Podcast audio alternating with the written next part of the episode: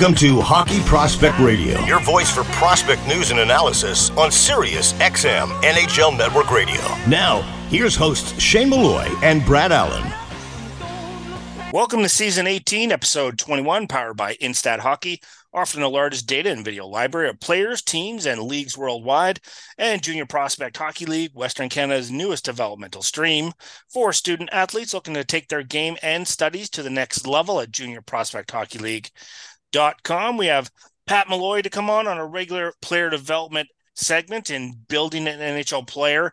Let's talk about Graham Clarke, one of your clients. And I find it interesting. We'll have chats offline and then, oh, I talked to Graham. And then he goes on a four or five or six game heater. Uh, which he has again. And what's interesting to him for him is obviously that recent trades with New Jersey and some bodies went out, and particularly you know Fabian Zetterlund. So there's an opportunity for Graham, you know, in next season to as he finishes out his year in Utica, is to make an make that chance and make that jump to the NHL and find a third line role for himself in that organization and talk about the progress he's made, particularly over this year. Because last year was his first year in the American League. This year is his second. And that's where I find the CHL players really get comfortable in that role and and jumping into you know the American League and then find their footing then to the NHL. Yeah, as was we all know, you know the American League is is definitely a grind and and it's a real sounding board or a testing board for these young players to you know to figure out the grind of of pro hockey. Um, and you know he's certainly figuring it out and and you know he's having himself a year in the sense that he's showing that his trajectory is is to be a player. I think that will end up being a National Hockey League player, and, and he's doing the things to you know to show everyone that hey, this is this is in my trajectory, and um, you know use this as a springboard year for himself. I mean, he's he's he's definitely improved, and he's definitely figured that league out. And that's a hard league to create offense in, and so that's what sort of makes me really excited for the next step for him because he's generating offense. Um, you know he's doing a lot of things at a really really high rate in that league and it's it's tough to generate in that league as we all know Pat, does he fall more into the Tyler Toffoli territory, where when you first got him, the main priority was to get his uh, skating mechanics up to par so that he could uh, play at the pace necessary in the AHL and eventually, hopefully, the NHL? Somewhat. Um, he's he's definitely a guy that's you know he, he's not gonna you know he's not gonna challenge Connor McDavid in a race anytime soon. But what he is, he's a little different than, Toff was in the sense that um, his half court game is extremely, extremely good. His blue line in play, um, in the way that he finds ice, the way that he uses his edging um, to to you know extend possessions and those sorts of things is is really good. Whereas Toff is a guy that sort of arrives off the rush a little bit more and does some of those sorts of things.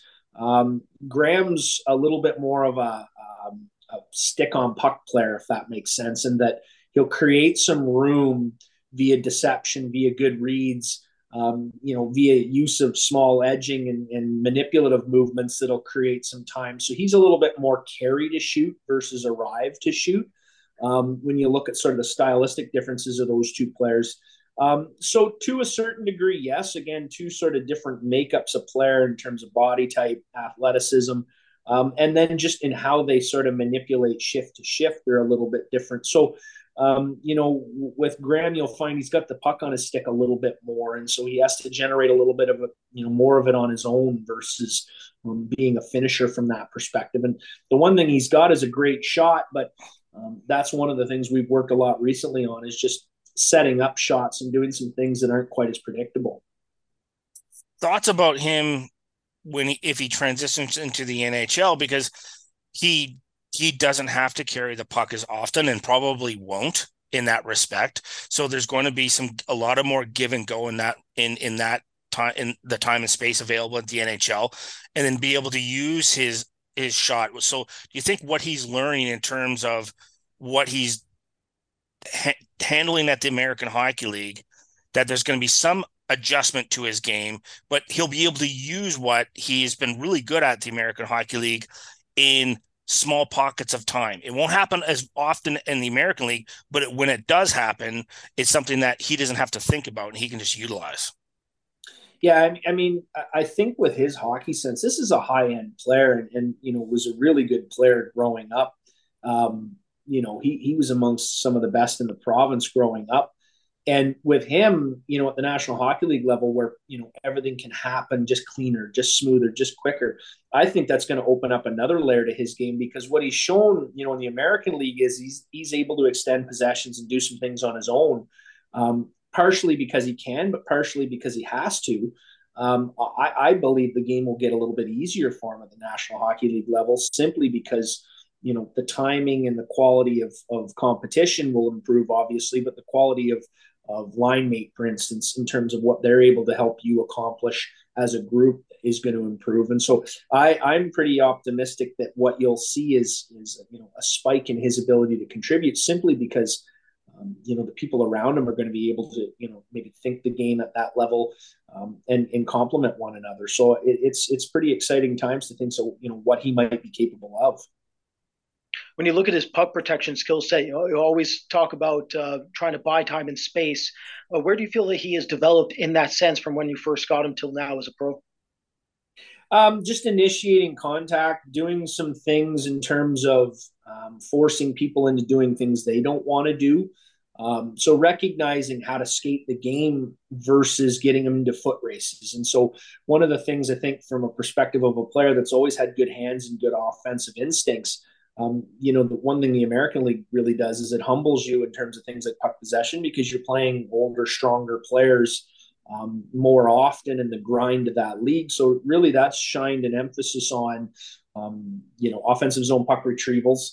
Uh, and then what you're doing on first touch to create that quality next play. And so that live fire drilling, if you will, by developing in that league has allowed him to create, you know, more of a certainty in terms of extending my possessions you know, getting my feet under my hips and generating some separation um, and getting people to move in ways that maybe they don't want to that allows him to, to do, you know, what he wants to do. And he's really good with the puck on his stick. So, um, you know, when I, I, first delved into it this year with him, um, you know, the big thing is, is he was generating lots of opportunity, lots of shots, lots of different things from good areas.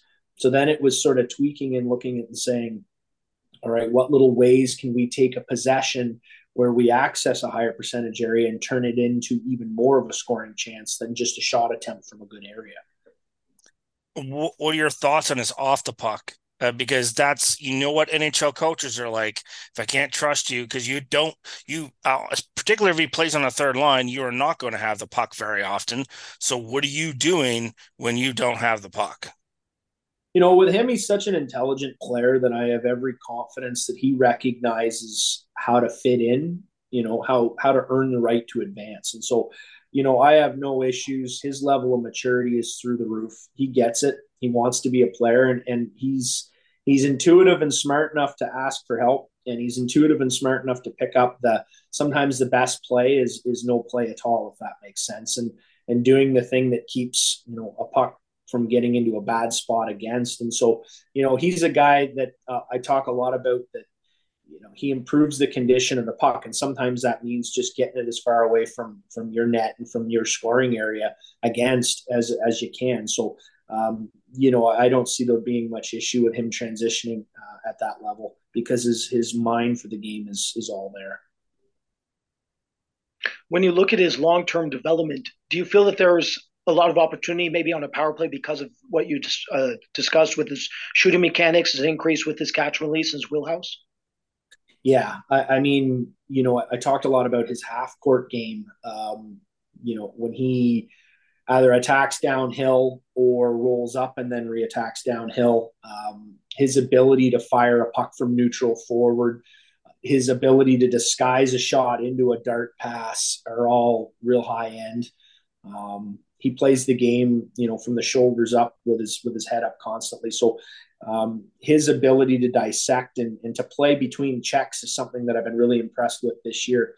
Um, you know, when when we see him generating offense, it's not like he's firing, you know, darts from bad angles and they're going in. He's playing between coverages. Um, he's shooting through and past and around sticks.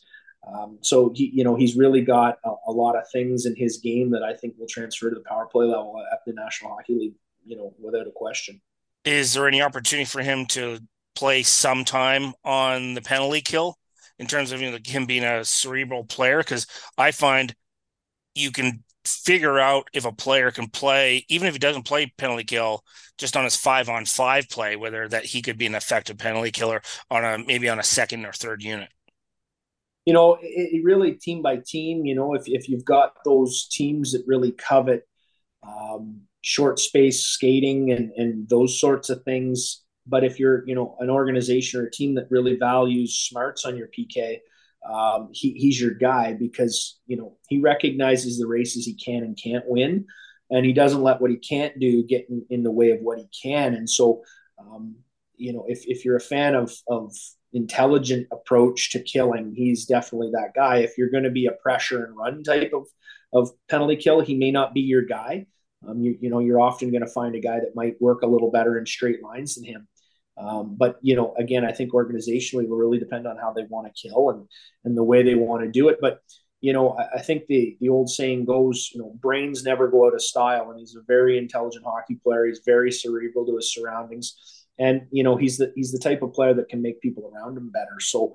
Um, you know what I've seen in the last two three years with him is just maturity has really come through the roof in terms of recognizing what his game is and, and, the areas he wants to attack in order to be better. And I think he's answered a lot of questions as to where he stands within his organization just on the kind of year that he's having this year.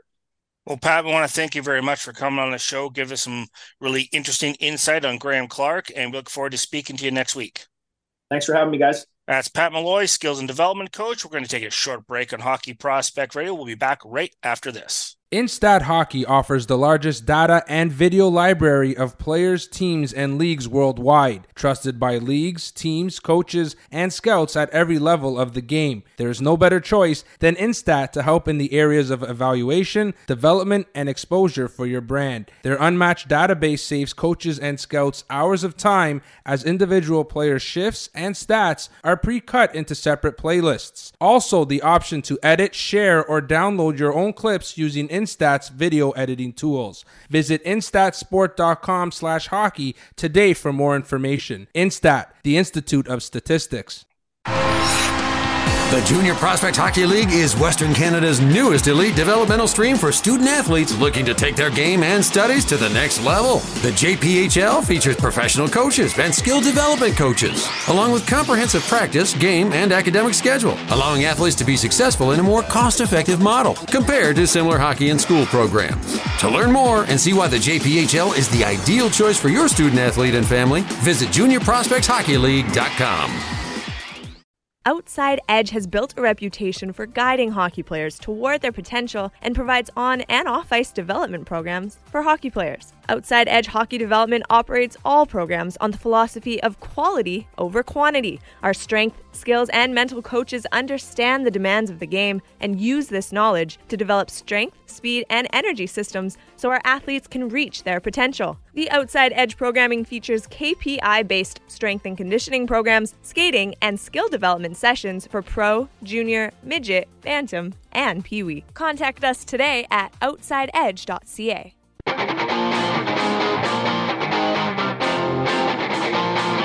You're listening to Hockey Prospect Radio on Sirius XM NHL Network Radio. Here's Shane Malloy and Brad Allen.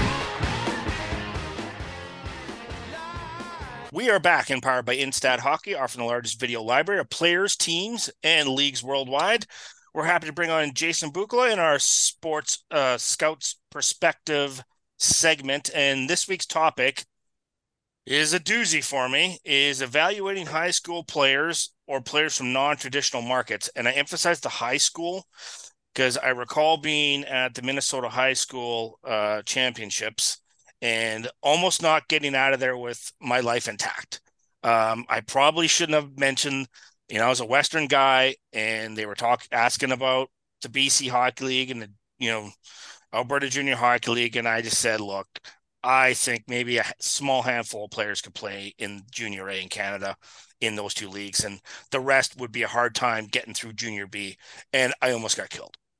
So, you know, I got that experience. Plus, the other thing is, I just I don't see high school in person enough for me to have a really strong reference. So when I go see them play, I'm like, okay, wait a minute, is this kid that good? Are they this bad? Or, or maybe he's a player that you expect, or maybe you shouldn't even have it have to expect. But you know, there's a thought that he's going to be a dominant player, and you see him for a couple games, and he's like, okay, what are you doing here?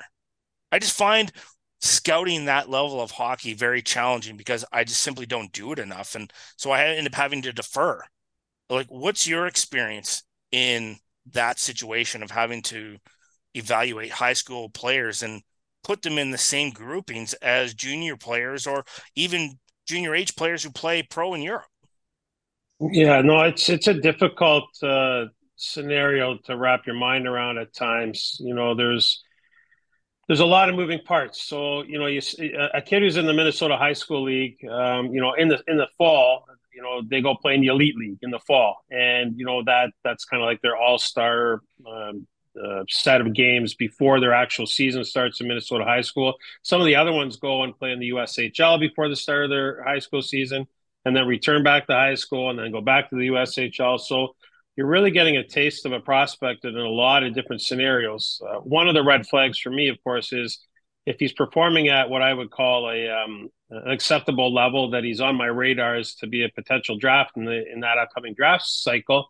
At the USHL level early in the year, coming out of like uh, you know the, the fall tournament at the USHL, for example, if he's on my radar um, and then he goes back to Minnesota high school and he doesn't play above the level, um, you know, now I'm concerned. And then, of course, I got to wait on it for him to either scale up his game at the high school level or uh, return to the USHL at the end of the season. So there's a lot of moving parts in there. Um, you know, a guy like even Brock Boeser, who plays obviously in Vancouver, we all know, uh, you know, he's a first round pick in the NHL.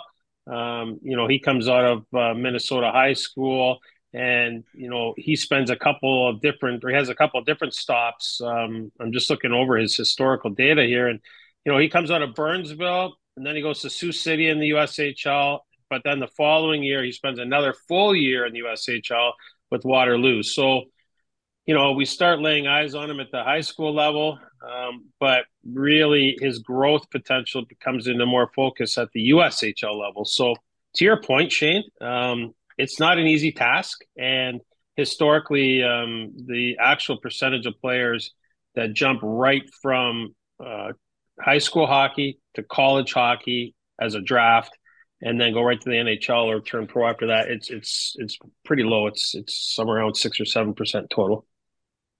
Jason, do you consider it the most dangerous area to scout? Me personally, some of my biggest misses ever have been out of high school. Uh, Jay O'Brien comes to mind. I don't think Jack Rathbone's going to be what I first thought he was going to be. Uh, not that I know we're talking Minnesota, but Shattuck system. I was very high on Jackson Lacombe. I still like him, but back then I really liked him. Uh, wh- where are you when it comes to determining how dangerous the high school scouting environment is?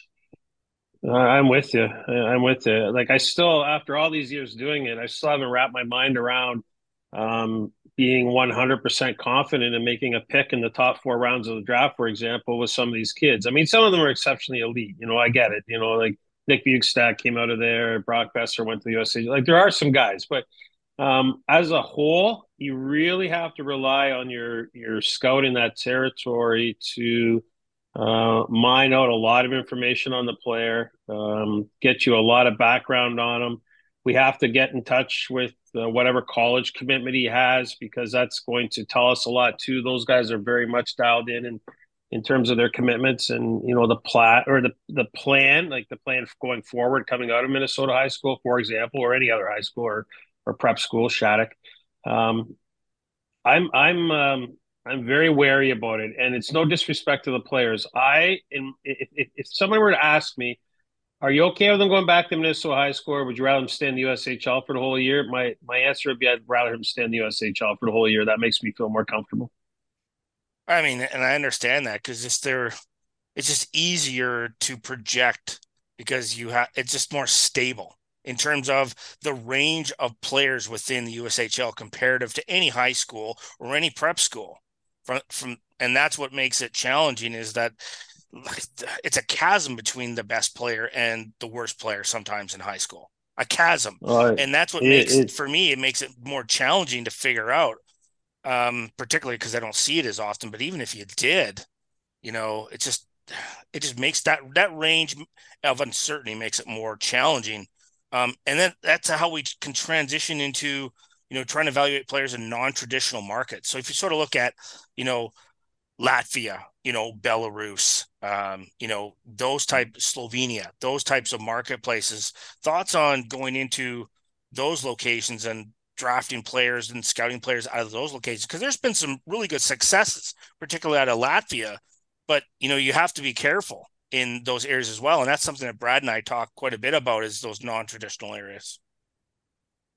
Yeah, you're you know you're onto something there. Some of those players from the non-traditional areas, as you know, um, start bouncing over and playing in Sweden. Um, you know, even in Finland sometimes now.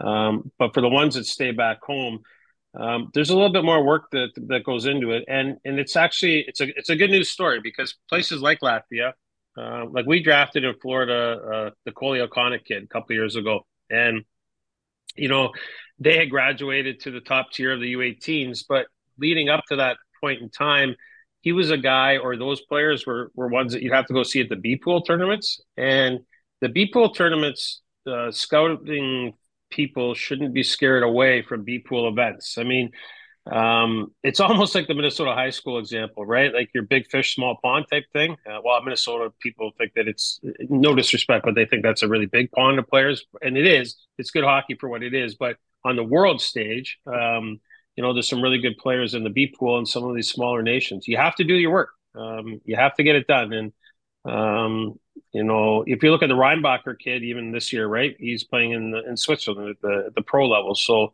um, it's nice to have a back end of information on those guys before they show up in these other nations.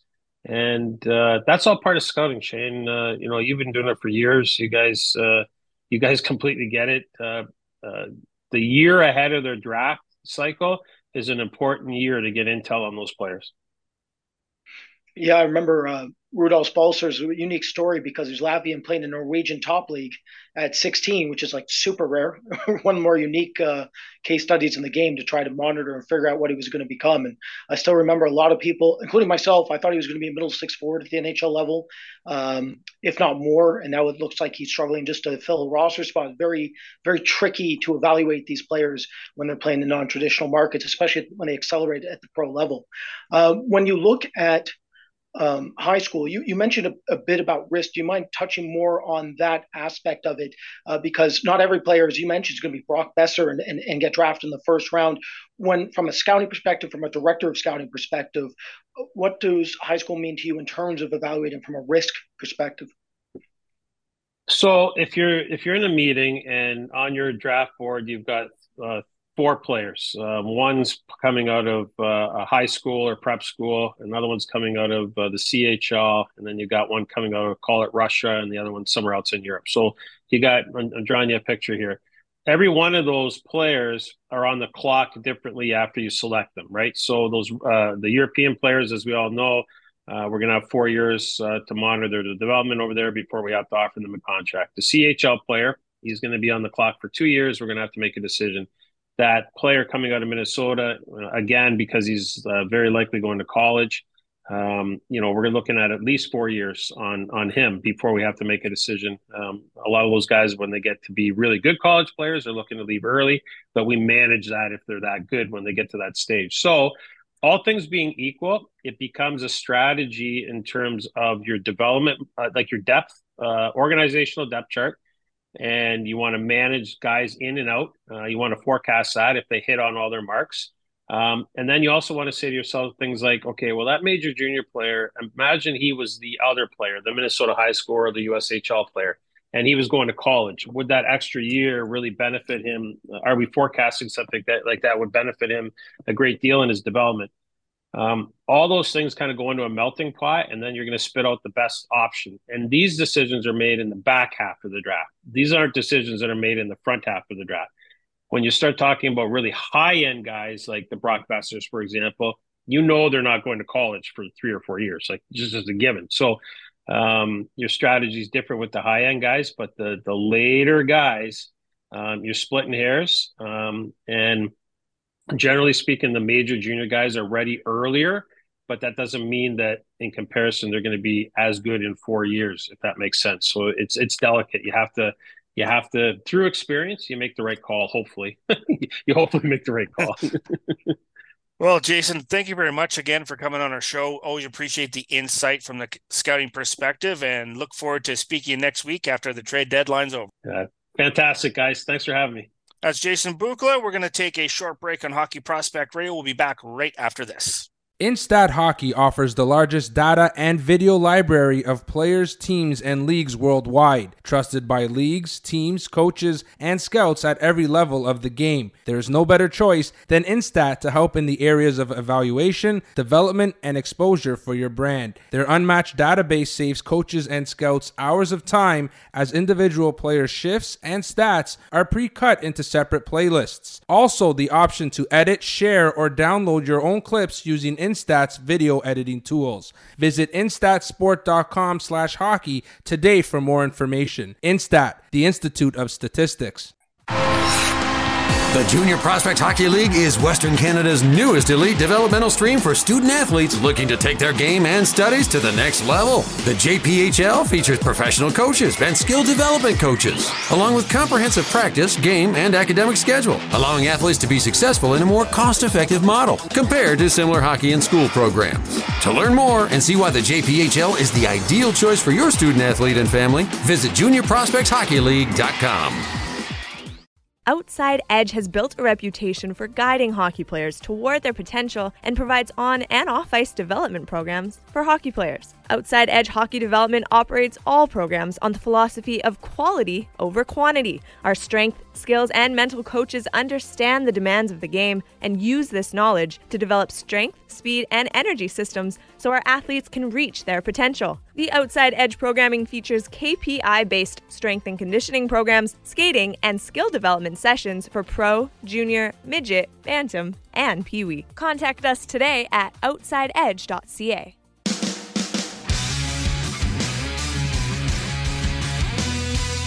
Welcome back to Hockey Prospect Radio. Here's Shane Malloy and Brad Allen. We are back and powered by Instat Hockey, offering the largest data and video library of players, teams, and leagues worldwide.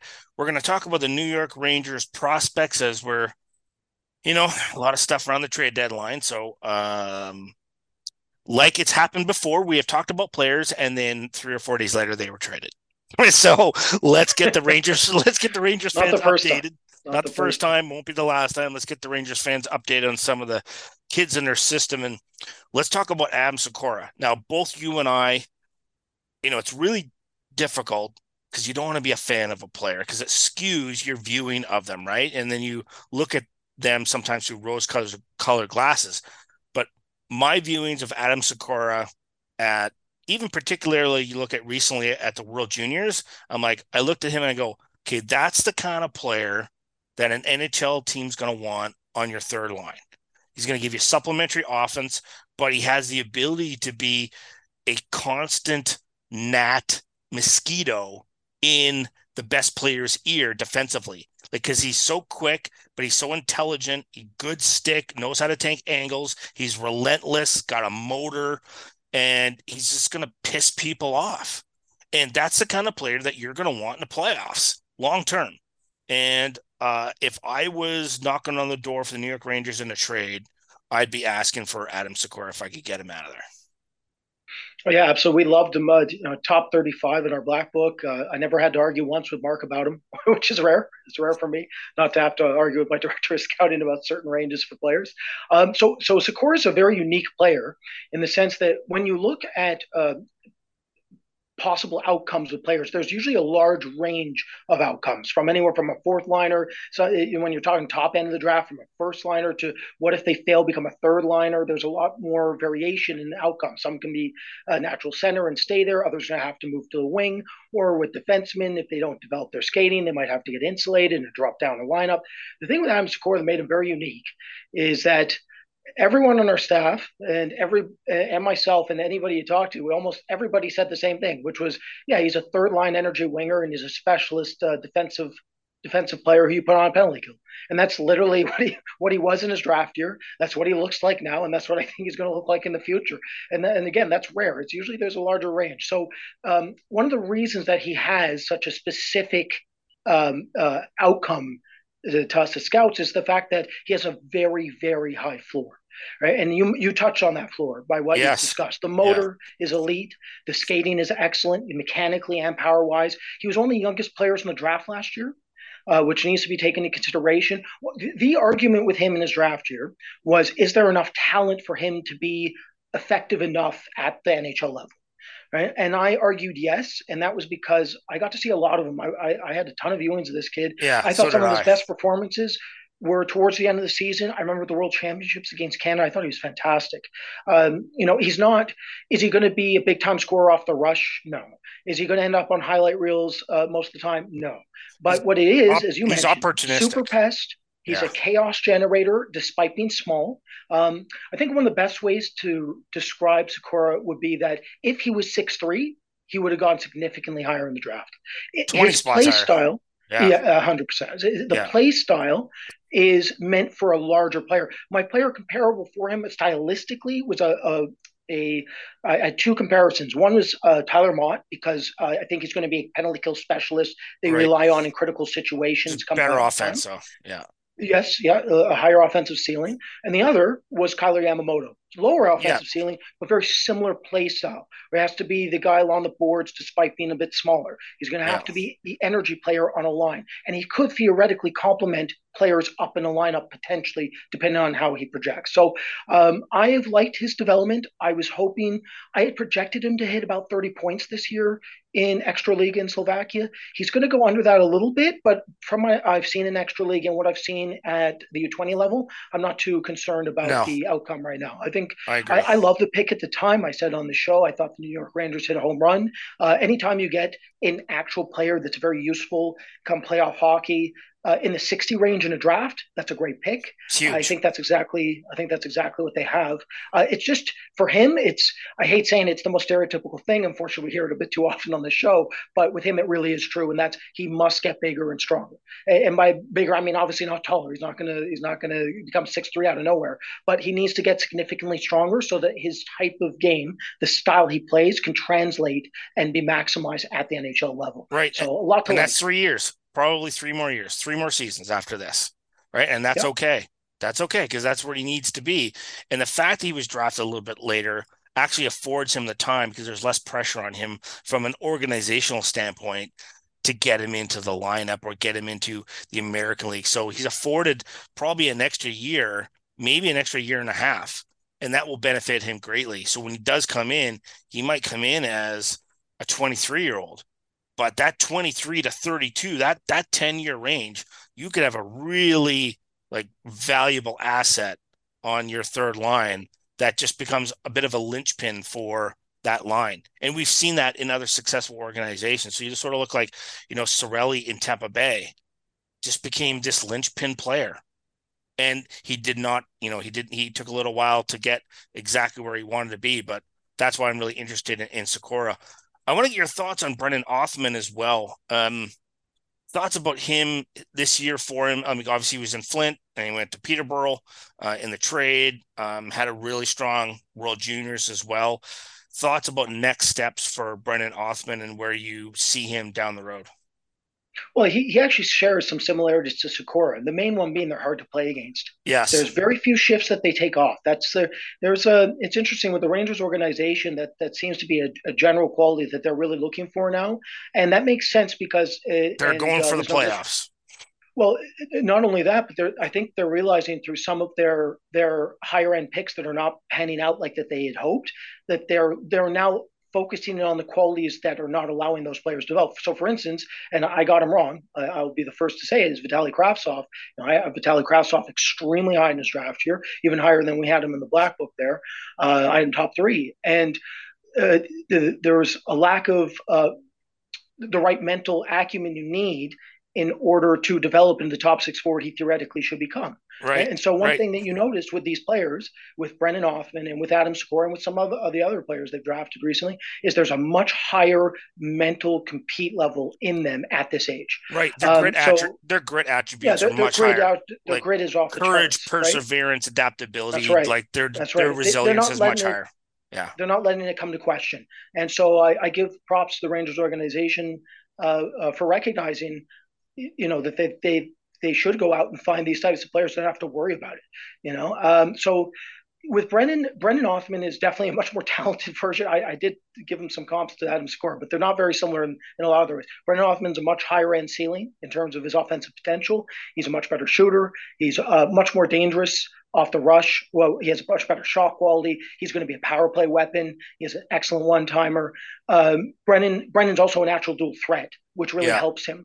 And the reason that it's very important for him to be a natural dual threat is because he, out of any weakness he really has, it's the mechanics within the skating base. He's not a not a functionally very good skater, and he, I don't think he projects to ever be one. That said, if you're not going to be a functionally very good skater, make sure that you have the frame to hold physically, and make sure you can pass a puck so that you can, as you like to discuss, generate give and go go sequences, generate short area playmaking sequences that allow him to get into those high end areas in the ice so he can get a shot off. So you know, with Brennan, I think um, you know, I thought I love the pick, just like Sykora. I love the pick. I think it's I think it's one of those situations where I rarely say this, but I'd be very surprised if he doesn't play in top six capacity. Yeah, it's just it, all about um, getting that conditioning. Conditioning. It, uh, it rem- reminds me a little bit. Now they're not exactly the same player, but there's they have some similar attributes. In when I watched Brendan Gallagher play with the Vancouver Giants, and of, of course not the you know most fleet of foot and the, and the greatest skater, but he played with a high motor. Like his feet were always moving. He was always in the middle of something, and that helped him in terms of playing that pace because he knew he had to always constantly move. And I think Brendan Othmann is going to have something similar in like in his game in that respect. Is that he recognizes he has enough self awareness that I just when I hit the ice I got to go go go go go. Like he, there's no I can't. I'm yes, he's a pretty good thinker, but he can't be one of those cerebral players that stops and starts and looks and like he's just got to like hell bent for leather. Like his ass, like his ass is on fire every time because that's how he's going to end up being successful. That's how I think he's going to have to play if he's going to be in a top six role in the NHL, particularly in the East with the Rangers. Yeah, well, one thing that's unique about him is that, uh, like Sykora, he, he's a chaos generator, um, but he does it much like Brady Tkachuk, where Brady Tkachuk's a very smart player yeah. who knows when to dial it way up uh, and and play over the edge. Othmann has that quality, uh, and what I mean by that is like he's not going to just bulldoze or bull rush through two or three players and uh, fight and and wastes his energy. Uh, we we just had a discussion with Pat Malloy discussing how how players are capable of splitting defense properly, making sure they they create um, miscommunication between defenses and getting their wires crossed. Othmann's capable of that. He's also very good at timing how to spin off of pressure. He's very good at reacting dynamically to resistance, which is something I bring up on this on this program uh, a lot. Uh, it's he has good instincts for it, uh, which is which is critical for his game uh, because again he's going to get when you look at him projecting as a top six, you look at other defensemen he's going to go up against. So, for instance, just say theoretically his own teammate, K'Andre Miller, the amount right. the amount of time K'Andre is going to be able to close his gap very quickly relative to Othmann, and Othmann's trying to generate off a rush. So what Othmann's going to have to do is be able to understand how to use his frame to counteract K'Andre Miller to buy himself enough time and space to make plays, right? And that's something that he is projecting to be able to do. Where with a lot of some, or not a lot, but some of these other bigger power forwards, they don't have that quality, and that's why they can't get from the AHL to NHL level, right? So when, when I, I, I emphasize physical instincts for a reason because they're way more important than some people would think. Uh, everybody says, well, you can you can build the ancillary skill set uh, needed physically. You can get some, a player stronger. And, and you can get a player uh, statically stronger and then physically more powerful. It is very hard for a player who nat- lacks natural instincts to understand how to create weight distribution and use it to their advantage or create leverage advantages when they don't understand how to apply them. It really does take some time. And for other, for some prospects, they never understand it. Well, they most, never develop. Mo- most big, big players don't know how to do that because they've never had to do it. They've never had to true. do that. Yeah. They've never had to use leverage because they're not yes, a smaller yeah. Sometimes player. they they're just so dominant. Yeah, it, it, takes them a lot of time because they've never dealt with anything like a 220 pound version of Moritz Seider that's coming at them, right? right. So exactly. it's, it's one of those situations where yeah, you, that's why power forwards. If people are wondering like why do power forwards take longer to develop, that is usually one of the reasons. It's yeah. because they can't just they have to start thinking in ways they haven't thought before because they are so used to being physically dominated at the lower uh, age age groups. We're going to take a quick break on Hockey Prospect Radio. We come back, we'll continue to talk about the New York Rangers prospects right after these messages. Instat Hockey offers the largest data and video library of players, teams, and leagues worldwide, trusted by leagues, teams, coaches, and scouts at every level of the game. There is no better choice than Instat to help in the areas of evaluation, development, and exposure for your brand. Their unmatched database saves coaches and scouts hours of time as individual player shifts and stats are pre cut into separate playlists. Also, the option to edit, share, or download your own clips using Instat Instat's video editing tools. Visit instatsport.com slash hockey today for more information. Instat, the Institute of Statistics. The Junior Prospect Hockey League is Western Canada's newest elite developmental stream for student athletes looking to take their game and studies to the next level. The JPHL features professional coaches and skill development coaches, along with comprehensive practice, game, and academic schedule, allowing athletes to be successful in a more cost effective model compared to similar hockey and school programs. To learn more and see why the JPHL is the ideal choice for your student athlete and family, visit juniorprospectshockeyleague.com. Outside Edge has built a reputation for guiding hockey players toward their potential and provides on and off ice development programs for hockey players. Outside Edge Hockey Development operates all programs on the philosophy of quality over quantity. Our strength, skills, and mental coaches understand the demands of the game and use this knowledge to develop strength, speed, and energy systems so our athletes can reach their potential. The Outside Edge programming features KPI based strength and conditioning programs, skating, and skill development sessions for pro, junior, midget, bantam, and peewee. Contact us today at outsideedge.ca.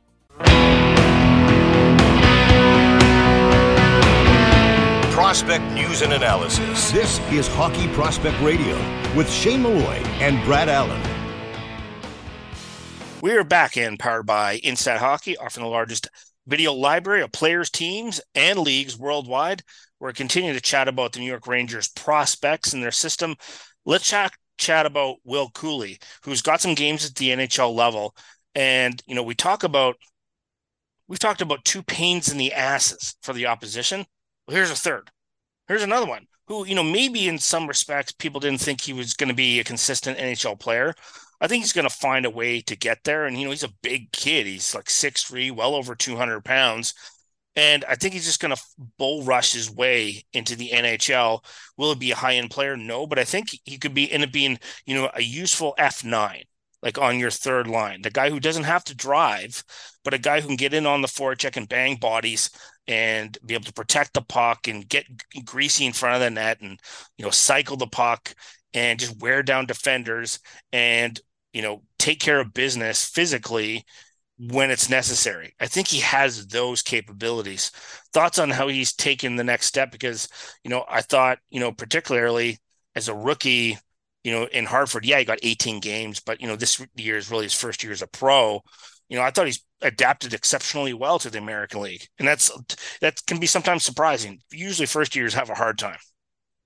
Well, I, I think the best way to sum up uh, Cuylle is that he's what the Rangers were hoping Julien Gauthier was going to be.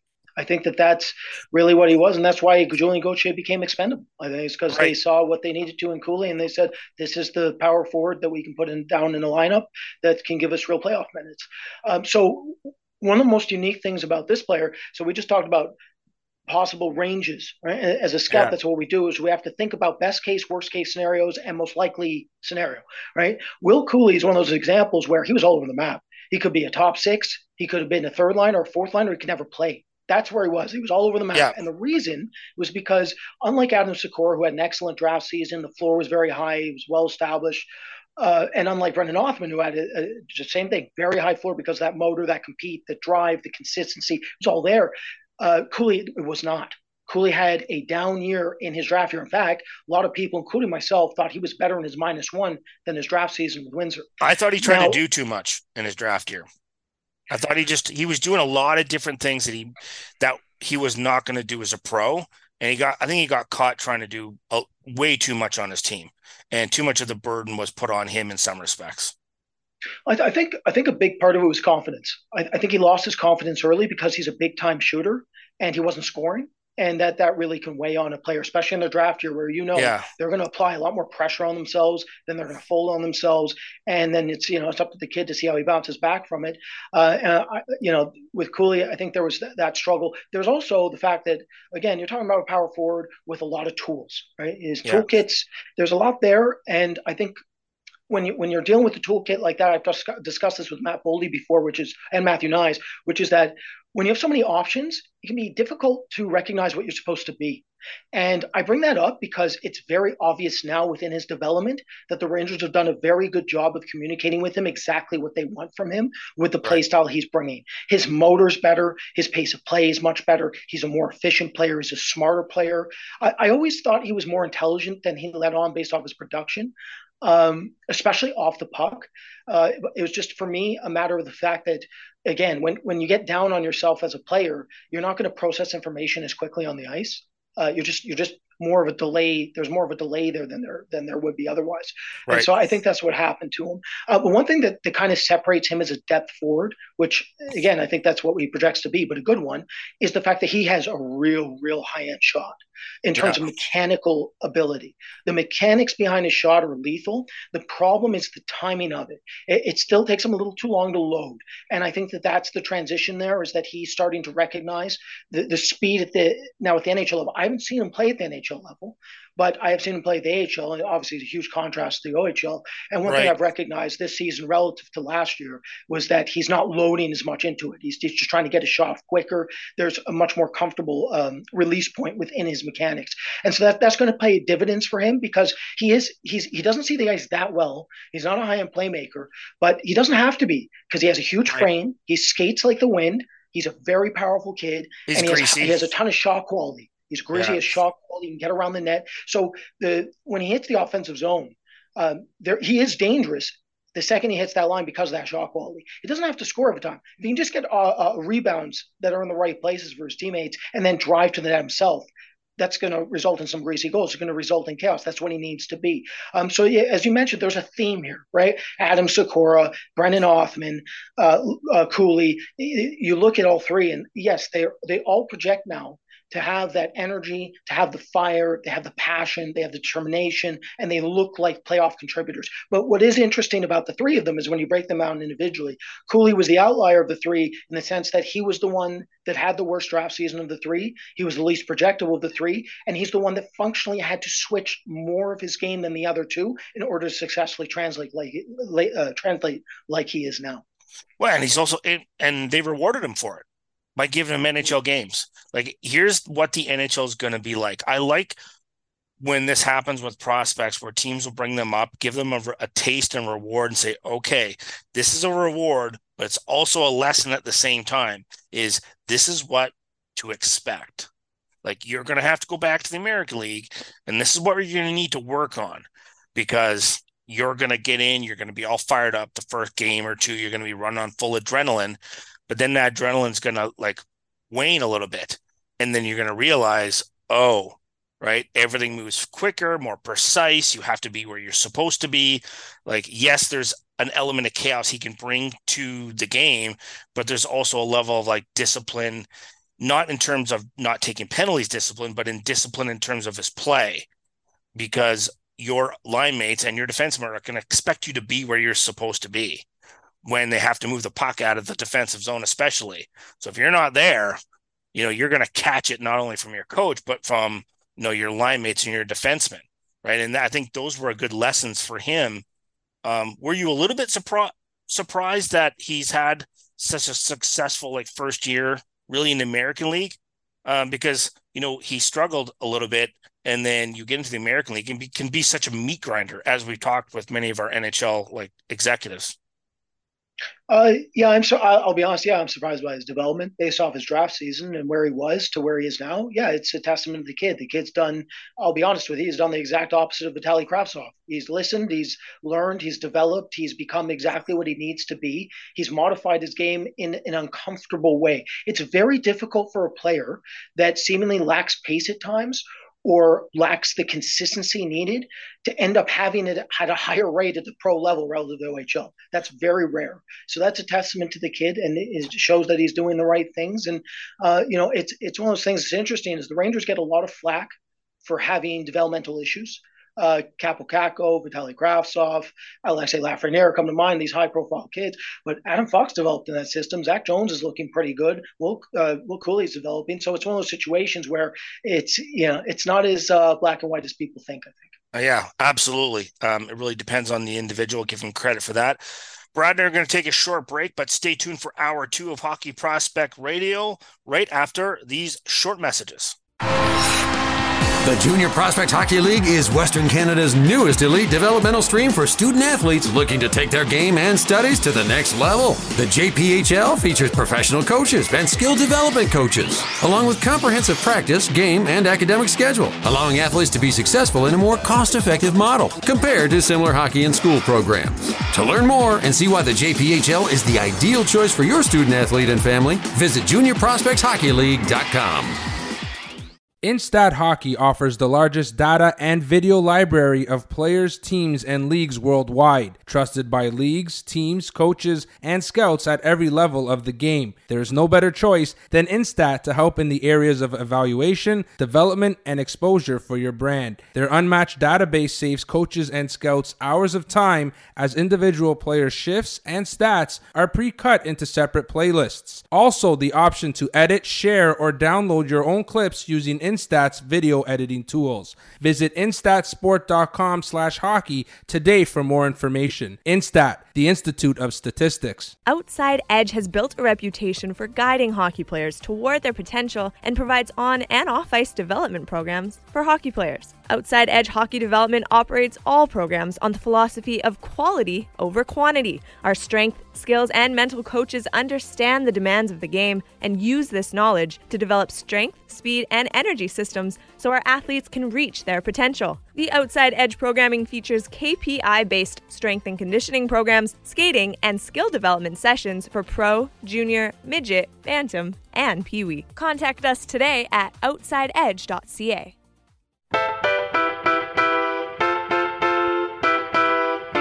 Welcome to Hockey Prospect Radio, your voice for prospect news and analysis on SiriusXM NHL Network Radio. Now, here's your hosts, Shane Malloy and Brad Allen. We are back in powered by Instat Hockey and Junior Ho- Junior Prospect Hockey League, Western Canada's newest developmental stream for student athletes looking to take their game and studies to the next level at Junior prospectleague.com. We're speaking with Mike McMahon from the College Hockey News about the news and notes of college hockey this week. And one of the interesting stories that you've been covering that I've been chomping at the bit to ask you about is the potential lawsuits that may come with NCAA and their challenge in terms of defining whether student athletes are employees and then how to properly compensate them based on the sport that they play because obviously in in college sports some sports obviously generate a tremendous amount of money and others are a don't generate anything or are actually they just simply cost money. So you look at college football and you look at college basketball they drive all the revenue and then you got the rowing team and the tennis team and the gymnastics teams and how do they generate revenue? Well they don't. They actually cost the university money but they think those sports are necessary and otherwise you're only going to have about four or five sports in your entire university. So then how do you fairly determine the employee status and then how do you compensate that properly? And then how does that affect college hockey in that respect? Because you know they're a big like they don't obviously drive the same amount of revenue depending on the university they don't drive the mm-hmm. same amount of, of revenue um, in an overall standpoint but some universities college is number like college hockey is number one and they drive the most revenue so it's a tangled mess I wanted to talk to you about it because it intrigues me, the tangled mess, and how do you how do they get out of it? And then like what's the most logical and straightforward solution to their problems? I, I it, has been going on for a while, and it, it started. yeah, it started two years ago. So people can look this up. There was the, it's the famous case called the Alston case. That's what the right. NCAA. That's what sparked a couple of things. It sparked name, name, image, and likeness. NIL, which everyone hears about now, which means a player is allowed to profit off of their likeness. They weren't allowed to do that before. So for a college hockey player, for instance, say say Adam Fantilli over the summer said, "I want to run the Adam Fantilli hockey camp." He wasn't allowed to do that before, which is kind of ridiculous. So right. now he's allowed to to profit off his own name, image, and likeness. And in losing that case, and it's important to note the NCAA has lost just about every case that's ever gone to court. Uh, um, yeah, they they it opened the floodgates to a couple of different things. NIL being one of them. Uh, it also meant that the NCAA came, became really concerned with anything legislatively that they had that limited the player. It's why the one-time transfer became a rule and, and the transfer portal became a thing. It, it kind of opened the gates for a couple of things. Now there's another case that's still going through the, the court system in the U.S., uh, and it's Johnson versus the NCAA. And what that case alleges is that uh, like you said, student athletes should be classified as employees. The number one reason being, a they generate you know income for the university. Also, the coaches in the university dictate so much of their schedule. So the the right. case is they're employees because you have a coach that tells them when they have to be at practice, when they're when they're going to eat their meals. Everything is their their schedule is so much dictated by their status as a student athlete that they not like a not like a normal student. They have a class schedule exactly. that they can or can't. If they don't want to go, professors in most cases, and I know like a like I mean university as well, they don't care. If you don't show up, I'll just give yeah. you a bad grade. But college athletes have to maintain their grade level, and they're monitored on their grades and their attendance. Exactly. So this lawsuit, it's still going through the process now, is alleging that because there's so much control by the athletic programs on the student athletes, their schedule, and everything else, that they should be classified as employees. Now, the NCAA is alleging, of course, well, this can't happen because how are we going to pay, like you said, the members of the football team and also the members of a non-revenue generating sport? Uh, the NCAA maintains that if they pay one, they have to pay all, and if they but they don't have to pay them equally. Uh, no, they don't. I mean, I think there's ways around it. So there's concerns about Title IX, about you know what you pay one, you have to pay the other, and everything else.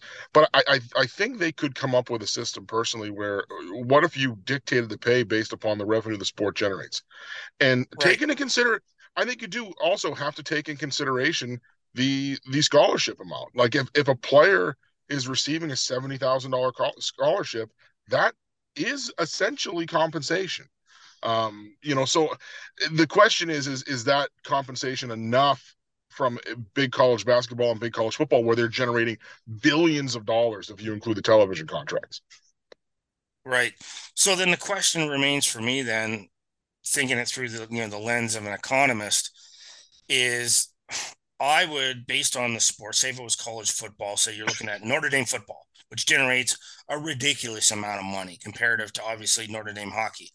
I would say I would put that say 80% of the revenue that's driven through say Notre Dame football goes back to the football program. They give 20% of that back into the other sports.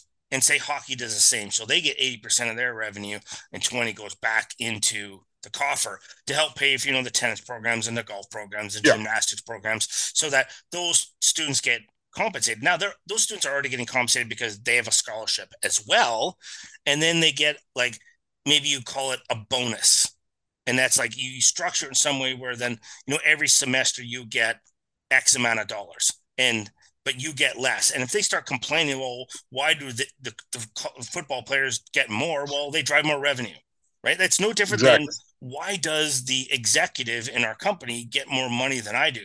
Well, you one person pushes a broom and the other guy is the CFO. Well, there's a obviously a massive difference between the impact of what those people do and how much re- the end of the day how much revenue do they drive and i think that's yeah it's and if I if you're on the gymnastics side or like say the volleyball side and you're complaining about it, one, you should be happy you get a scholarship comparative to the rest of the world you're in. And two, if you get any kind of revenue extra check, you should just be happy and walk away.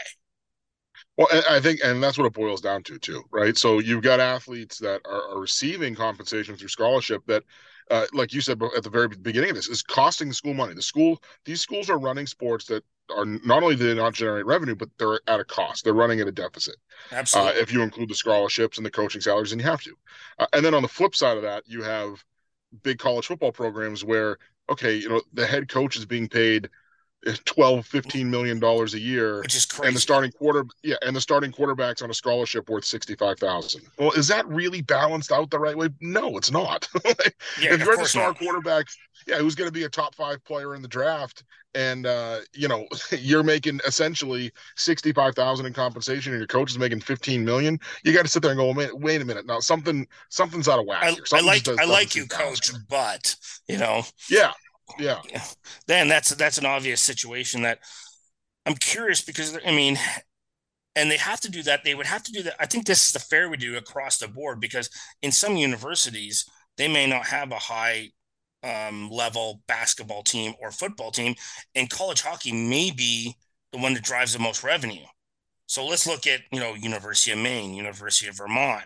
Like there are some obviously universities where college hockey is number one, and then so the college hockey players should get more. Now the question becomes is, you know, say you are going to a university where football and basketball are number one. Say it's Michigan, and hockey mm-hmm. maybe is a third, you know, driver of revenue, and you just may not get as much money. But then wait a minute, you look at the University of Vermont and Maine, who don't have those programs that drive like a lot of money, but hockey is number one. And the value of what you get actually at Vermont or maybe at Maine may be more than what you get at Michigan. Yeah, it's it's a good point, you know, especially because there's so many schools where they're uh, you know hockey specific to a certain extent. Right. There's so many schools in college hockey where the where and because of the way it shook out over the years in the 80s and 90s where hockey's Division One and everybody else is Division Three. Right. And, and, Division Three, there's no compensation at all. There's not even any scholarships. So uh, you know, there's somewhere you know like a. Uh, uh, uh, who's who's some of the ones that are still D two? isn't uh, I think is I think Minnesota Duluth is D two or D three, yeah. and all their other sports, but Except Division one and hockey. So, yeah, then, if you go to Duluth, like you're getting some money. You might get yeah. more money at Duluth, Minnesota Duluth, than you will at Minnesota University as a Golden Gopher, or you if know, you were to uh, split right, it that way, yeah, right. So that may be a situation where you know the recruiting tool changes based and you have an advantage of maybe being a, a university that's smaller but hockey's the number one sport and you drive all the revenue and you get a bigger piece of the pie and you may get more money if you go to that school yeah. you still get a full full scholarship full ride and you get a university degree and you get and get more money on the side and you may just decide i'm going to go to a smaller university instead i'm curious to see how this all plays out because I think it radically can change what the recruiting tools and tactics are to some of the smaller universities. And the problem in college hockey is the big traditional schools in college hockey may not have the same level of influence because it's really going to be dictated by football and basketball. And the other sports yeah. are all going to be secondary in the grand and one of the things. things too one of the things too that gets that I keep bringing up in relation to this, but no one really else is because no one. I, I, think when it's being covered, it's being covered by basketball and football writers because those are the sports that are affected the most. Right. But one of the things that I keep thinking about specifically to hockey is if the NCAA is going to be okay with players receiving payment or players playing with players who are receiving payment, what it also opens up, I think, down the road is CHL players coming in. The, Exactly. The ability for the NCAA to now recruit out of the CHL. Yeah. Because that their biggest issue now is well, they're playing with pro players. If guys are getting assigned, you know, down from that are on entry level contracts. Well, what's the difference? You're paying players too. So like at that point, the you can't put the genie back in the bottle now. No. At that point, you can't say, well, they're not amateurs. But under your new amateurism rule, CHL players would be amateurs just like college players are amateurs, with right. the exception of the ones that are under NHL contract, obviously. So I think it could open the door to that as well. Interesting. Well, Mike, thank you very much for coming on the show again. Really appreciate the insight of what's going on and how that's going to impact college hockey. And look forward to speaking to you next week. Sounds good. Thanks. We're going to take a short break. Stay tuned, and we'll be back right after this. The Junior Prospect Hockey League is Western Canada's newest elite developmental stream for student athletes looking to take their game and studies to the next level. The JPHL features professional coaches and skill development coaches, along with comprehensive practice, game, and academic schedule, allowing athletes to be successful in a more cost effective model compared to similar hockey and school programs. To learn more and see why the JPHL is the ideal choice for your student athlete and family, visit juniorprospectshockeyleague.com.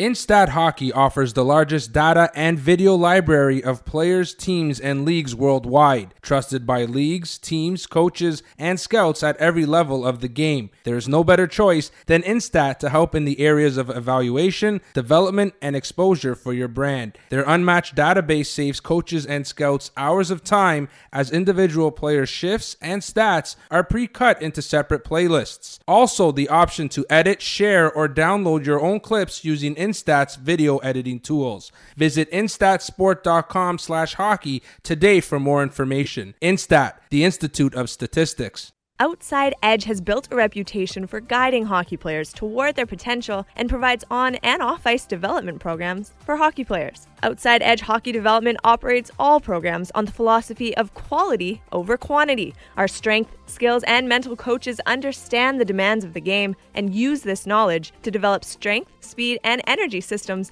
so our athletes can reach their potential. The Outside Edge programming features KPI based strength and conditioning programs, skating, and skill development sessions for pro, junior, midget, bantam, and peewee. Contact us today at outsideedge.ca. You're listening to Hockey Prospect Radio on Sirius XM NHL Network Radio. Here's Shane Malloy and Brad Allen. We are back. It's Hockey Prospect Radio, powered by Junior Prospect Hockey League, Western Canada's newest developmental stream for student athletes looking to take their game and studies to the next level at juniorprospecthockeyleague.com. We're speaking with Patrick Williams in our Around the AHL segment, let's talk about the Coachella Valley Firebirds. Now, obviously, 15, 20 years ago, if you would have told either one of us that there was going to be a hockey team in Palm Springs in the American Hockey League, would have said, like, take your medication or stop taking the drugs that you're on because that's insane. That's never going to happen. But it has happened. Um, they threw five hundred million dollars in the facility, not just obviously for the for the team, but for the massive facility they built. And it's gone off like gangbusters. The place, lots of crowds, lots of energy. And, you know, I was talking to Troy, Troy Bodie about it, and I said, You're going to have to beat off players with a stick. All the veterans are going to want to go play in Coachella Valley. Where would you rather play? There or anywhere else? Hey, like, hey, you're a veteran player in the day you can go play golf with Grant Fuhr, who's their color color commentator. Like it's a great place to live, and you get to play hockey there. Like talk about how that franchise has really exploded into the scene in the American Hockey League. Yeah, so you know, I I spoken with Troy myself a, a couple months back, and you know, like so in the summertime, teams make you know they have their their their target list of players, right? You know, and then Coachella especially had that this year, knowing that they don't have a ton of prospects in the system yet because Seattle's only had two drafts at this point. They hit all their all their first number of like five or six targets. What of course they did, and and that was even you know they had to be upfront that you know like like we're gonna have to be on the road for the first two months of the year. We're gonna have a 16 game road trip, and even so, the players said, "Yeah, I'll sign up for that." You know, so yeah, there was care. no there's no hesitation, right? Like, um, and you know they, they did. I mean, they they went to training camp. Uh, from there, they they were on the road till uh, the early part of November. Um, that's when they just settled in Palm Springs. Before that, they were in, based in Seattle. But even after they got to Palm Springs, the building wasn't ready yet, and so they still they had a 16 game road trip. Um, and they went something like I think it was 11 and five on the road trip, and um, set themselves up great, obviously coming home, and now it's a real heavy back schedule uh, for the second half, and they, have just been running away almost, uh, you know, other than Calgary to kind of keep them honest. Um, it's been a fantastic debut uh, for them. Well, there then there was a, a, tactical advantage for them as well to go on a 16 game road trip because now that the new team gets to bond on the road mm-hmm. for 16 games for basically, you know, over 6 weeks. You're on the road together and yeah. traveling together and like nothing bonds a team like road trips. So you're road tripping for 6 weeks. You're like a, basically a rock band and then you get to come home to this brand new building with all brand new facilities in one of the more beautiful places in the entire US. Like yeah. I, honestly, I think they're like I think they're. I don't think Troy Bodie needs to do anything but like pick up the phone and say, "Sorry, we no longer have any room. Sorry, we no longer have any room," because the he, the recruiting's already done for him. He doesn't have yeah. to like convince anybody to play there. Yeah, and, and, well, yeah, and you know that's a great point. That's a new team. Like you know, you had a you had the contingent that played last year in Charlotte you know, as part of the, the dual affiliation. Yeah. But most of these guys came from other places, or there there are a couple draft picks that trickled in, a couple free agents, and so yeah, they allowed to a great extent these guys showed up kind of not knowing each other uh, by and large, so they were able to use that, and not only the time of the road, just the time even when they got settled in Palm Springs. So everybody has to go find a house together. So they're you know guys are finding finding apartments and, and guys are learning their way around town and you know like this is the place you go for that or that, that you know so there's just you know obviously time on the golf course you know i mean so um, a lot of different opportunities for, for everybody to get to know each other. So that but by the time december hit and they finally had some home games on their calendar they were already a pretty well-oiled machine. And um, you know they've not slowed down since then. And here they are. I mean, top uh, point percentage in the entire American Hockey League, and really showed no signs of slowing down. Uh, and, and, you know, I, I, kind of I can't wait to see when they actually can cycle some prospects in, see what they might have, because this is largely just a group of free agents, veteran type guys, uh, kind of anybody they could cobble together uh, as a roster. Yeah, and they cobbled it together. They look great. Um, and that just reminds me of what the Vegas Golden Knights did in their first year in the yeah. NHL, right? It's the same kind of thing. And they, that's going to be able to propel them for a decade moving forward. They're going to get a lot of like great love from the community from that standpoint. Uh, let's uh, shift gears and talk about the Colorado Eagles in terms of, you know, they made some trades that impacted their American Hockey League franchise, but thoughts overall on the franchise and, you know, so what to expect from Greg Cronin and the rest of their guys through the rest of the season. Well, yeah, with with, uh, with Greg Cronin, like you know, let, us take Justin Barron for example, right? Like, so he came in as a rookie last year with Colorado. He obviously was eventually traded to Montreal, but I mean, what a fantastic first year and kind of yes uh, way to learn of the pro business uh, from Greg Cronin, somebody who's been in the hockey for 35 years. Um, you know, Greg Cronin is a real interesting mix. Like he, a lot of ways, he's very old school.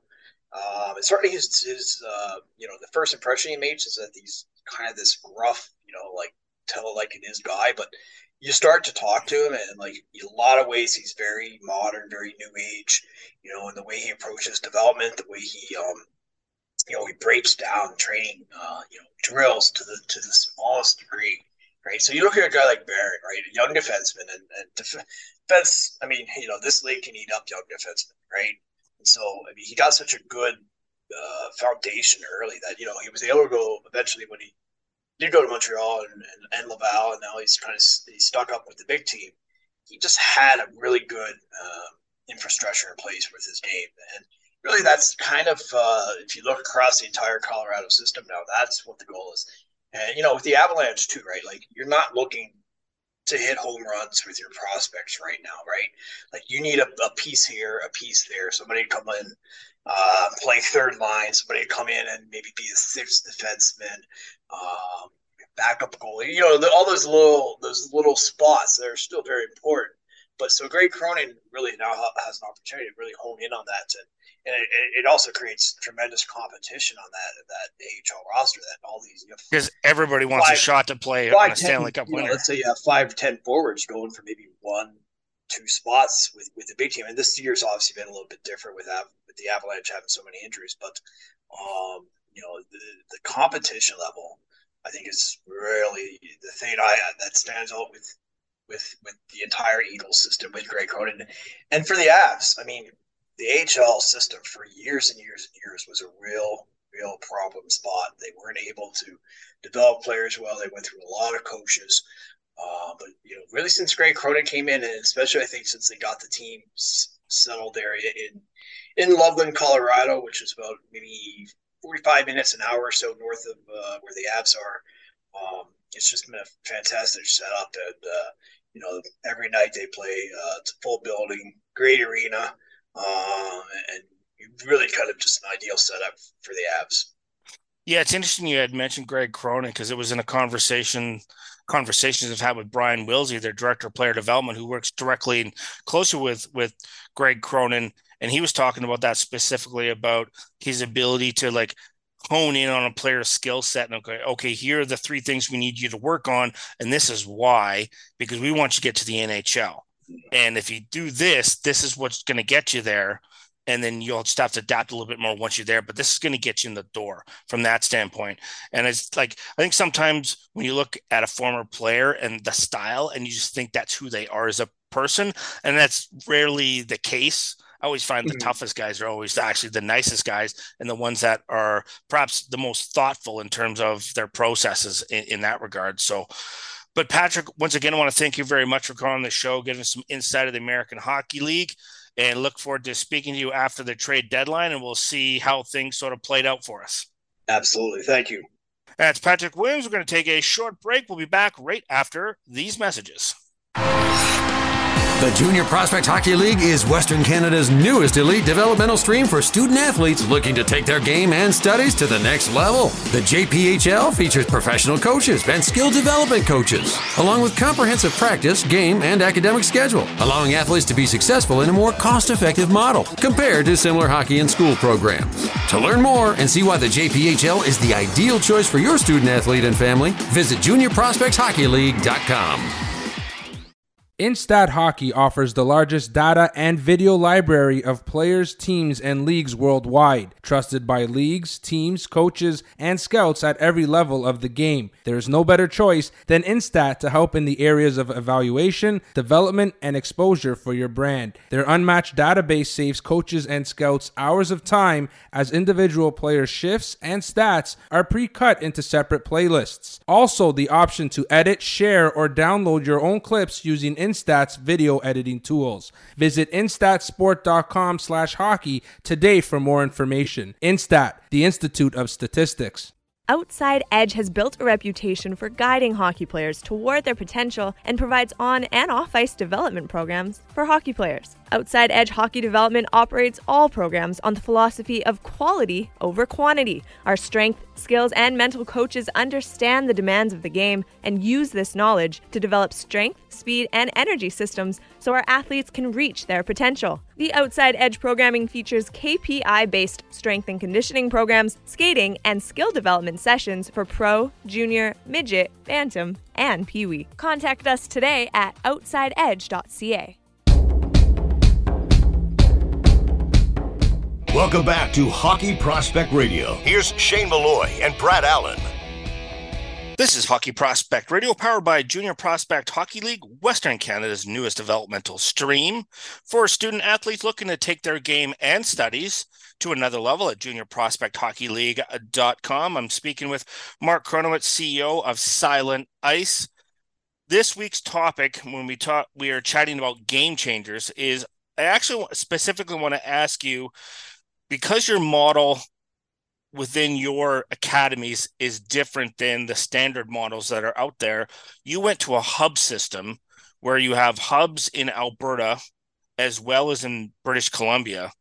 And can you elaborate? I know we talked about it briefly, but could you elaborate the methodology, the strategy, why your initial group thought a hub system would be more effective, not only for to managing these types of academies, but also for the parents and and for the athletes themselves.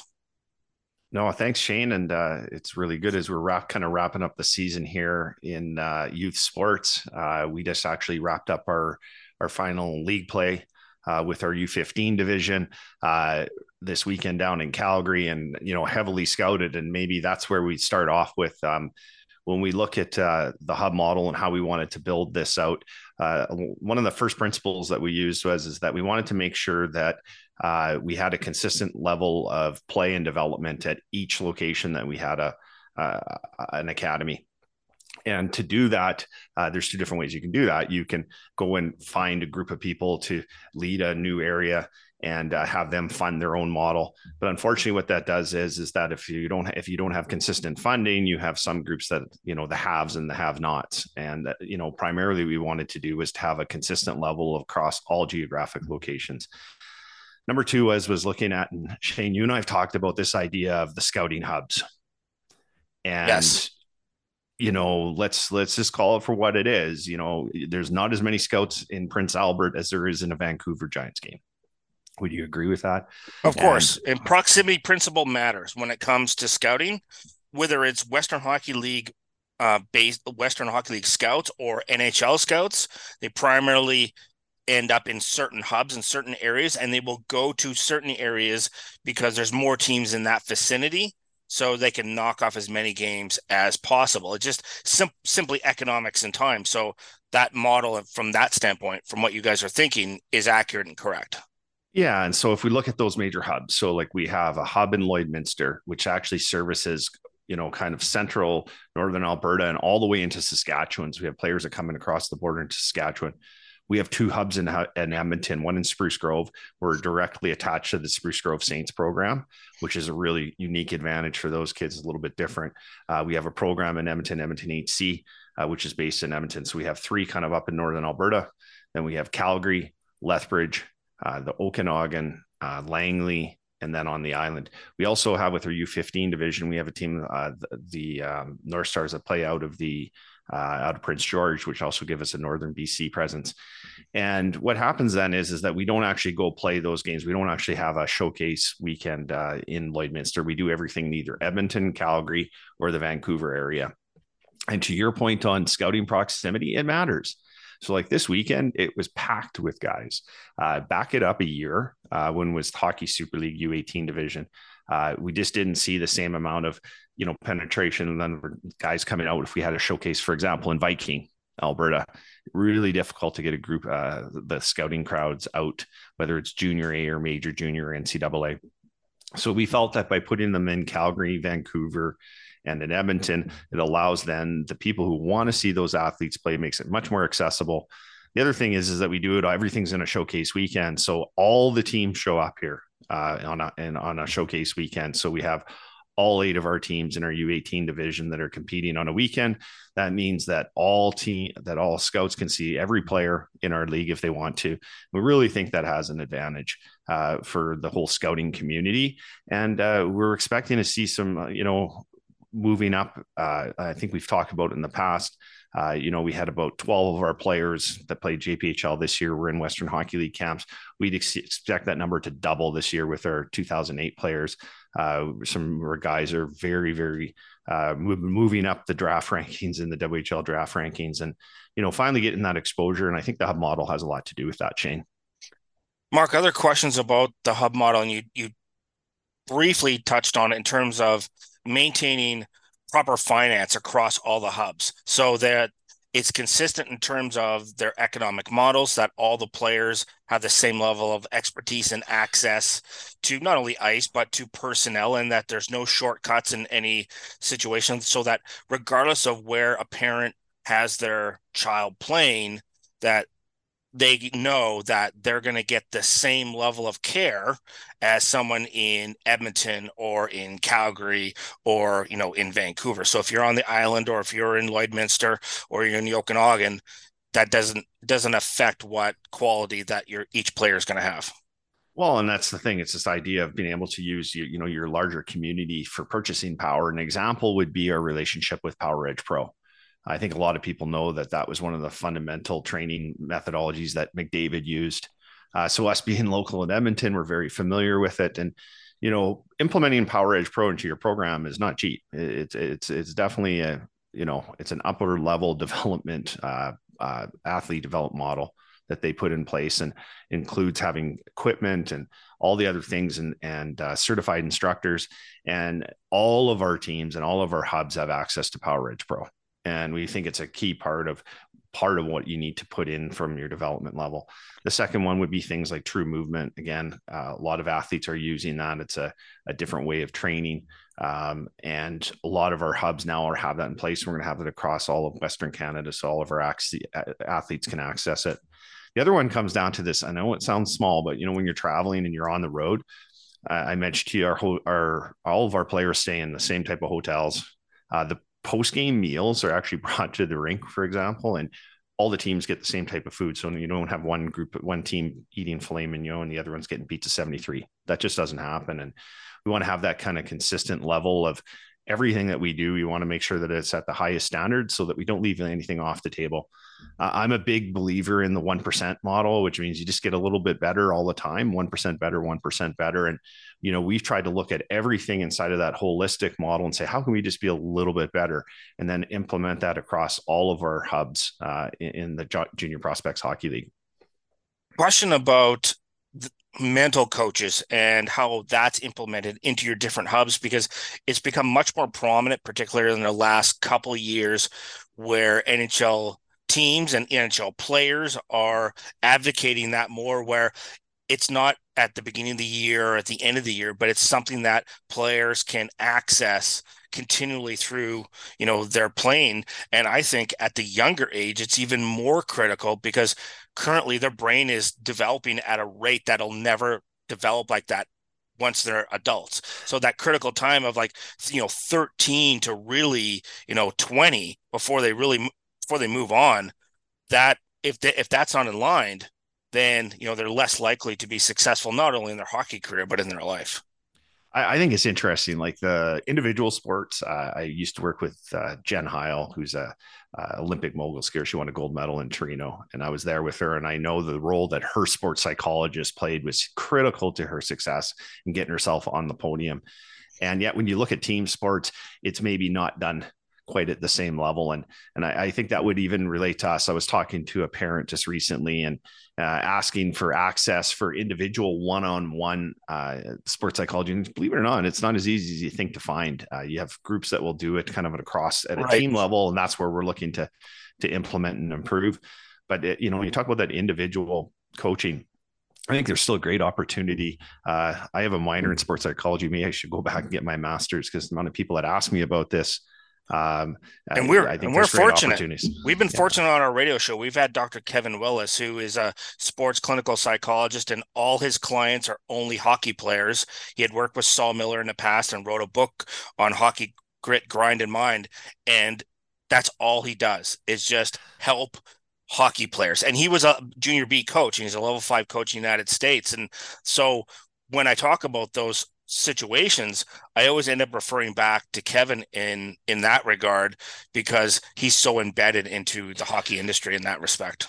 Yeah, we have these great history with Dr. Terry Orlick, uh, you know, kind of being at the forefront of high performance uh, psychology and and how that kind of works. And uh, you know, I, I, look at, for example, like the women's national team, like they have a full time dedicated uh, sports psychologist, Dr. Dunn from the University of Alberta, that works with the women's national team on a full time basis. So he'd be with the players for the last three weeks and he'll actually take them right into the quadrennial, right into the Olympics. So absolutely we see that at the highest levels and it's something that we're looking at doing how we can improve and you know one of our mottos is is continuous improvement and for us this was just our first season and you know i think we we really kind of set the bar pretty high and we have great opportunities to improve what we're actually doing and how we're developing our athletes and i think to your point shane that mental and emotional side of that game is something that's still quite untapped and it's that last piece in becoming 1% better uh, every day so well, Mark, I want to thank you very much for coming on our show once again. We really appreciate it and we look forward to speaking to you next week. Thanks, Shane. Have a great week. That's Mark Kronewitt, CEO of Silent Ice. We're going to take a short break. We'll be back right after these messages.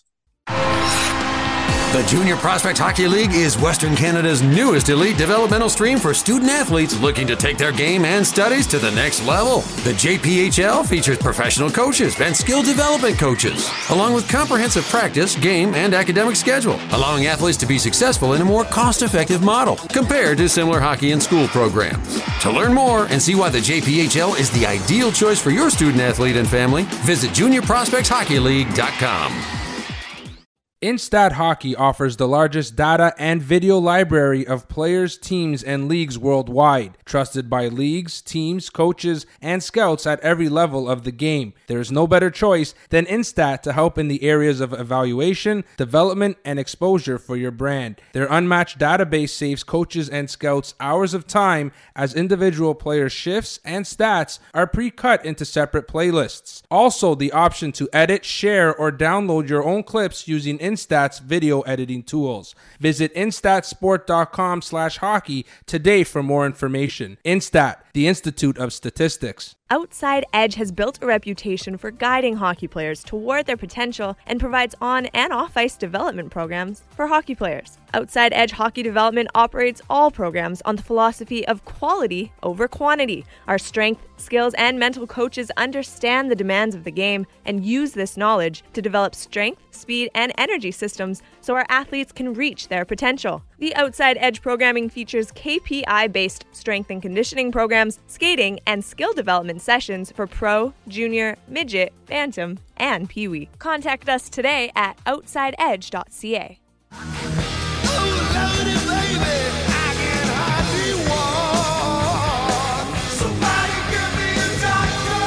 Prospect news and analysis. This is Hockey Prospect Radio with Shane Malloy and Brad Allen. We are back empowered by Junior Hockey Prospect League, Western Canada's newest developmental stream for student athletes looking to take their game and studies to the next level at juniorprospecthockeyleague.com. Once again, we have Dave Poulin on and on our segment of Behind the Curtain. And Dave, interesting topic this week is the GM's role in the amateur scouting meetings and the NHL draft. Uh, because sometimes I think outside of the industry, there is a perception that it's just, you know, the GM runs the show. And that's not always the case, but they certainly have input because, particularly in the first round, because, you know, want to ensure that, you know, they hit on those picks. That's absolutely critical for your for your success. But, you know, being in the room and having that discussion and being assistant general manager, what are your thoughts about the general manager's role in the scouting meetings and as it leads into the NHL draft? It's a very interesting question, Shane. Let me qualify this by saying I've never been a general manager in the National Hockey League. Uh, I, have been a vice president of hockey operations. Claude Loiselle was actually the assistant GM in Toronto, but I've worked closely with two general managers, Brian Burke and Dave Nonis, who combined to win a Stanley Cup in Anaheim. I worked with them in Anaheim during that cup year, but I also worked with them in Toronto. I was a general manager of an American Hockey League team with the Toronto Marlies. And I was also, you know, the longtime coach at Notre Dame, where you're the de facto general manager. But, you know, the direct reports, amateur scouting and pro scouting came to me in my role as vice president of hockey ops, and particularly before Claude Loiselle joined us. And we used to laugh about it actually, because if a team didn't make the playoffs or got knocked out early, and the general manager started getting too involved in scouting, right, it could become an issue because you've been building a book. If you're a scout, I say you, if you're a scout, you've been building books on kids for two years, three years, and someone is going to come out late in their 17th birth year and just before the draft and see two performances and make a decision on a player when you had built an entire book about him. Right. And you simply can't do that. And the best GMs let their scouts do their jobs. And, and I think if you, the best thing a general manager can do is make it clear what his belief is in what the hockey team is going to be built like, what his belief is in players, and these are through constant conversations with his scouts and with primarily with his with his head amateur scout, and then he filters down. He puts him in charge of his scouts and says, "Look, here's what we think this hockey team needs. Here's what we like in a player. Those are very key parts of a general manager's role. He's got to make that known. It can't be a mystery as to what it's going. And, and best available player is, I agree. You know, when you're trying to draft for a position, Shane, and I will tell you back in the day in Philadelphia when I was a player, we were going to draft a defenseman. And each year in the draft, we'd take a defenseman in the first round. Can't do it like that. You absolutely can't. You're better off taking the best available player. And then if he becomes a really good player at the wrong position, you have a trade asset. You can go right. trade for the defense. And you don't know what your roster is going to look like in five years when the kid's ready to play anyway. You have no idea. But, you know, I think it's important from a communication standpoint that the GM make all that known and he also asks the right questions. And I loved having the GM involved in the draft interviews. Number one, it's the presence of him in the room. And you wanted to see, and, and interestingly enough, Shane, you wanted to see if your own scouts acted differently right. with the general manager in the room. Like, did they talk more or less with the GM in the room? Did they feel like you know they were putting on airs with the GM in the room, or were they more willing to talk without him in the room? Those were key factors. But I loved having uh, both Brian or Dave Nonis, Brian Burke or Dave Nonis in the room to see the way the kids react. Right. And you know we had some excellent interviews. I can still remember, you know, the interviews from 2010 to 2014. I can remember a number of kids how impressed I was with their interviews, be it an Oscar Klefbom, a Rickard Rakell, an Aaron Ekblad, kids that we didn't end up drafting, but just how they carried themselves, how they presented. And and we also, and I won't get into particulars, but walked away from kids because of their interviews. Right. And because we just didn't feel they represented what we were looking for in a player. What you're looking for in a player, it really comes down from the general manager. He has his belief on how to build his hockey team. And you might imagine it was very different between Brian Burke and Dave Nonis. Right. And Brian Burke, particularly in that day, in 2010, in 2011, in 2012, was very adamant about how he wanted to build his team, what ingredients were necessary. And a large part was based on his Stanley Cup experience in 2007 with Anaheim. But I think that that the danger and, and the first question you would ask is okay, did the general manager scout? Because yeah. that's not always the case. Hundred percent. You know, take a take a GM like Pierre Dorion. Pierre Dorion's a scout. Yeah. And he came up all the way through the ranks and was a head amateur scout with a very strong success rate. Well, his input as a GM is a little bit different from someone, and right. there are a number of GMs like Rick Dudley was another example of that absolutely a perfect example, Shane, yeah. of a guy does was a scout and we worked together. Yeah. And that's what he was. I mean, he was a scout. I worked with him in a scouting role, not a GM role. So you're exactly right. He was a scout. And because of that, he also respected that part of it. And, you know, and there's a number of successful GMs who didn't scout, who didn't sit in cold arenas, you know, all over the world literally see players multiple times, see the progression from 16 to 17 through their draft year, see a gangly six foot four inch kid who'd grown four inches in the last year and had really looked like he was coming on, but was still a raw prospect. So a lot of factors like that go in to the GM's involvement in the actual draft. Right. One of the interesting uh, uh, aspects is I wrote a paper in my master's program about strategic leadership, and I had a conversation with Dean Lombardi at the time. This must have been about oh eight years ago, and he, he was actually very blunt and honest. He goes, you know, I got myself involved in the draft in our draft process. I really pushed myself towards these certain players I had seen late, and it blew up in my face once. I'm like, okay, you know, those things will happen, and then it blew up in my face again as he was sort of laughing at himself. And he goes, I actually had to step back and I, I thought to myself, like, wait a minute, like, what's going on here? like, either A, I don't know how to scout, or B, I'm not serving my role. He goes, wait a minute, I totally forgot that I'm a lawyer by trade. What's my best asset? I'm a facilitator and I understand how to build and tear down arguments. So what he did is he changed his role in the meeting to a facilitator and he would simply try to punch holes in the argument of your what you're trying to profile you build of that player just to ensure that every base was covered and then when he did that their success rate it was much better and he was more comfortable in that role and understanding of not just and not he goes i learned my lesson the hard way i got burnt once and i didn't learn it and i got burnt my head twice and then i did learn it and i just find that his um, openness about that was really critical to the paper I wrote about strategic leadership of, you know, trying to recognize that. And that's the point about asking the right questions. And, yeah. you know, and I played that role in the amateur meetings and I had an amateur background because of my, my years of college coaching where I had seen the elite kids at 15, 16, 17 years old, and we were trying to make decisions on college players and seeing the development through that time. And, you know, and, and, Dave Morrison, who was my head amateur scout, and I would have long conversations about this. And it was a strong staff.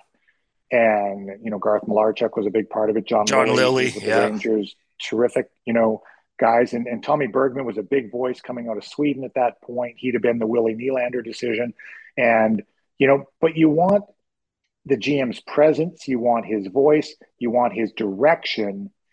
But to me, the best ones know, and just like in any walk of life, you know, the the, uh, the vice president of sales can't come in and sell in the field when he hasn't done it. He just can't. And the best ones let people do their jobs, and those are the guys with the highest success rates of, you know, of going through the draft. And it's such such a demanding process. And I love the meetings where the back and forth went on between the scouts. And you watched on exactly like you were talking about, it was a courtroom. It was how do you base your decisions? What are you basing your decisions on? Um, you know, time of year and the homework done behind the scenes is really large. And they, you know, not only do they interview the player, but they interview the coach and the billet and, you know, other local people, maybe teachers um, on how the person has developed, how the player on and off the ice has grown. And so the role is an interesting one, and it, it's natural that the GM thinks he wants to get more involved, particularly with teams that don't make the playoffs because they're available to go out and see them. Yeah, and you know, and U18s particularly. Yeah, I see at U18s. Look around and yeah. see who's at the U18s, and it's guys that didn't make the playoffs or got knocked out in the first round. And then the immediacy is we have to do something. We have to do something big. We have to hit big in the draft. And the most important thing they can do is let the individuals do their jobs. Well, particularly because generally you're looking at, uh, you know, if you're in the top 10, you're still generally looking at a three to four year window before that player is a really strong contributor in your team. You know, you might get somebody who jumps early, but still that's, it's it's a tough road for a young kid to make it into the NHL in that respect. So there, you know, patience is needed in, in that role. And I always have no fun question. times fun times talking to GMs about that as well. Dave, uh, thank you very much uh, for coming on the show. Always appreciate the insight. Um, this has been another edition of Hockey Prospect Radio on Sirius XM NHL Network Radio, powered by Instat Hockey and Junior Prospect Hockey League, Western Canada's newest developmental stream. You can listen to the show on our favorite podcast network or YouTube and follow us on Twitter at HP Radio and at hockeyprospect.com. Thank you to all our guests, and we will see you at the rink.